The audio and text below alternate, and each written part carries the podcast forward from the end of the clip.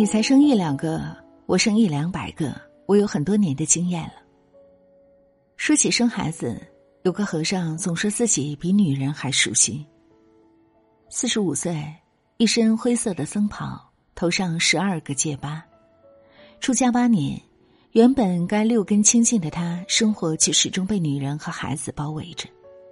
带不同的孕妇入院，在出生证明的父亲一栏填上自己的名字，再带着产妇和新生儿回家。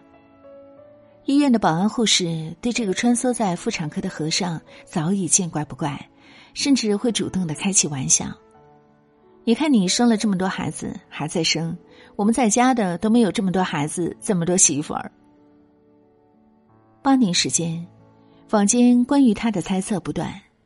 有人说他是酒肉和尚，有人说他和多个女人有染。对于外界的种种质疑，他始终一笑置之。面对一个生命在向你求助的时候，任何阻力都阻挡不了我。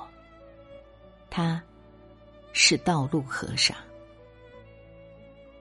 道路俗名吴斌。入佛门前开过农场，做过外贸，有房有车，算得上是一个成功的商人。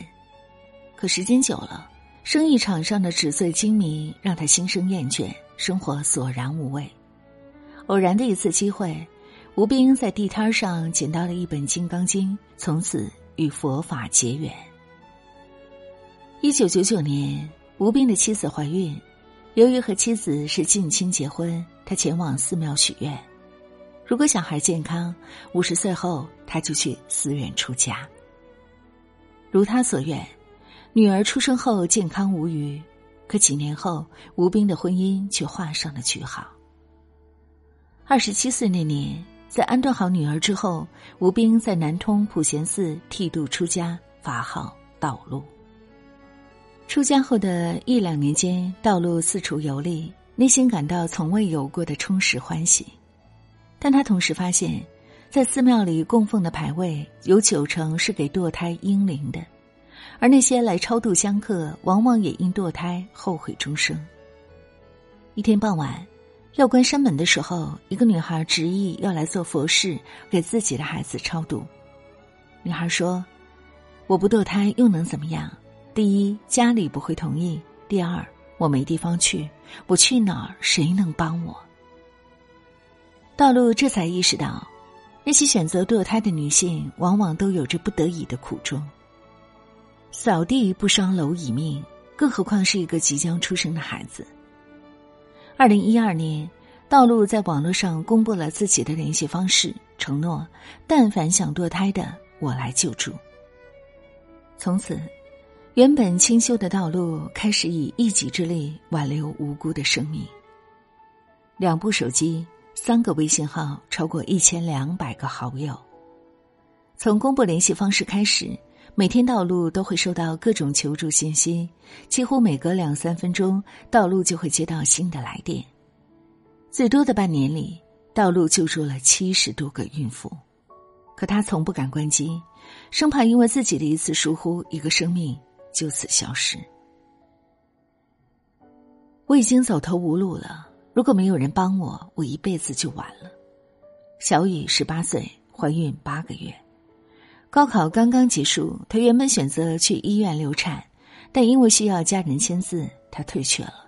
直到她联系了道路，得知这个情况，道路立马给小雨订了来南通的机票。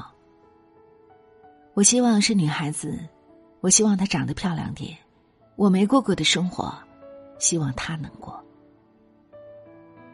小桃二十五岁，怀孕七个月，在和出轨男友分手后，她意外发现自己怀有四个月的身孕，无法堕胎，没有能力抚养孩子，又想在这世上多留一个亲人。小桃找到道路，希望能把孩子交给他照顾。一个读卫校的十六岁女孩和男友发生关系后怀孕，女孩的父母是佛教徒，又不想被亲戚指点。生产后，女孩的妈妈把婴儿交给道路。道路劝解他：“既然你同意他生了，他们又是恋爱关系，为什么不把它当做一个喜事呢？”听了道路的话，两家父母决定见面，很快便举行了婚礼。每一个来求助的孕妇都是走投无路的状况，甚至说除了死，别的地方再没有退路的时候，他们来的。十年，三百多个孕妇里，最大的四十八岁，最小的只有十六岁，有未婚的学生，有高学历的白领，也有已婚的母亲。他们来自不同的阶层，却都有同样难以言说的无奈。但道路的庇护无疑成为了他们最后的救命稻草。入院、产检、坐月子、打疫苗，所有事情道路亲力亲为，所有费用都自掏腰包，始终刻意的保持着和求助者的距离，也从不主动过问他们的私事。如果母亲没有能力或是条件抚养，可以签一份全权委托书，道路会代养孩子到十八岁，不收任何费用。但孩子十八岁时，必须母子相认。在这期间，母亲每年都可以来看孩子，也可以随时把孩子带走。如果你不救他们，他们除了这种方法，没有别的地方可去。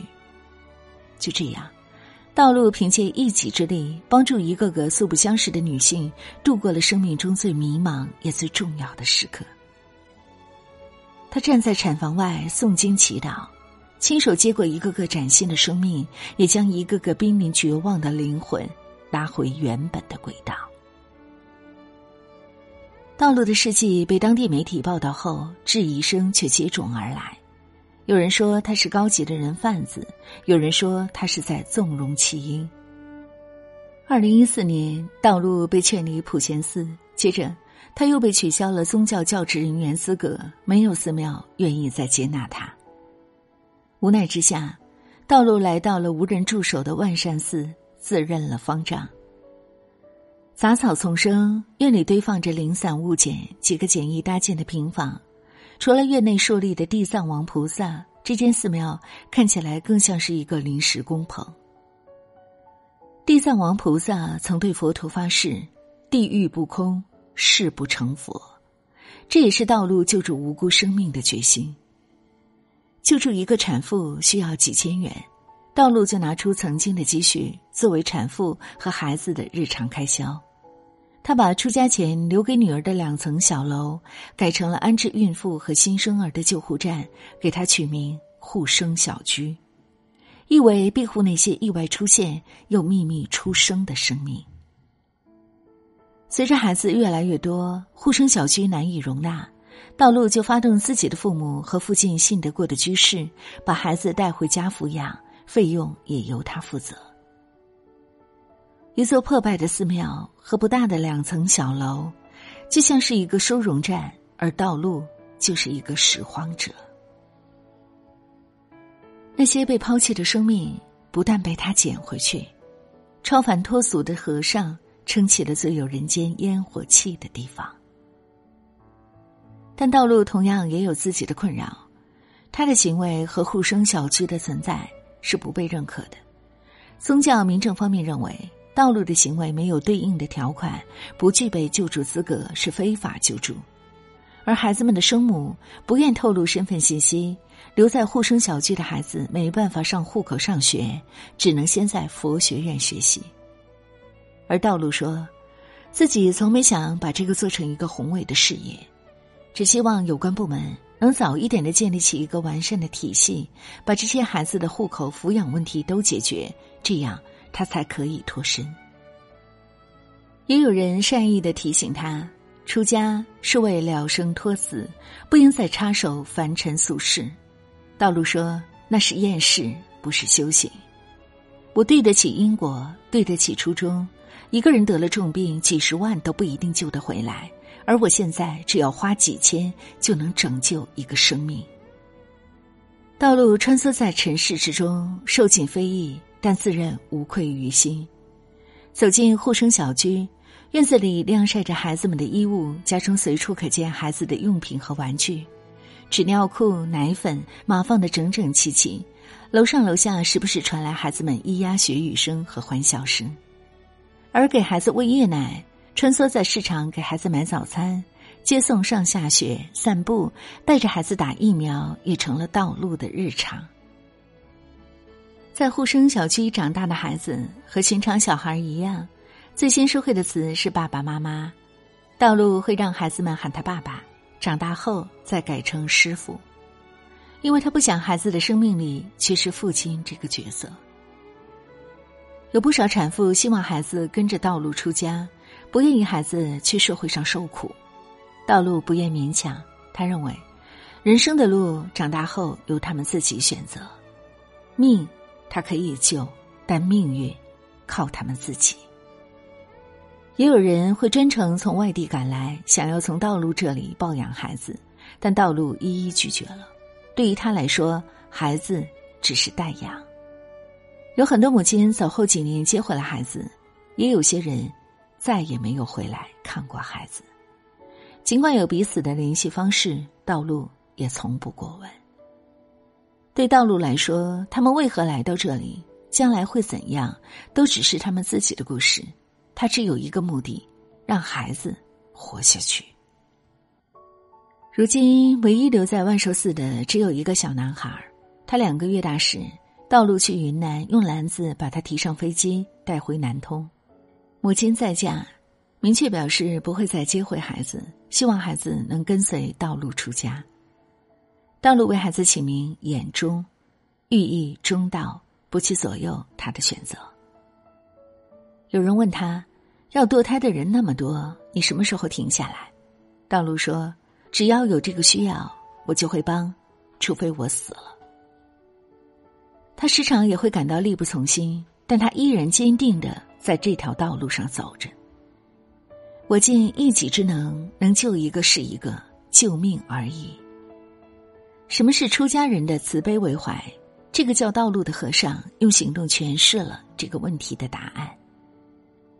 新生儿的第一声哭声，然后从产妇科门口抱出来给我看的时候，这种对生命迎接的喜悦，是我做事情的所有动力。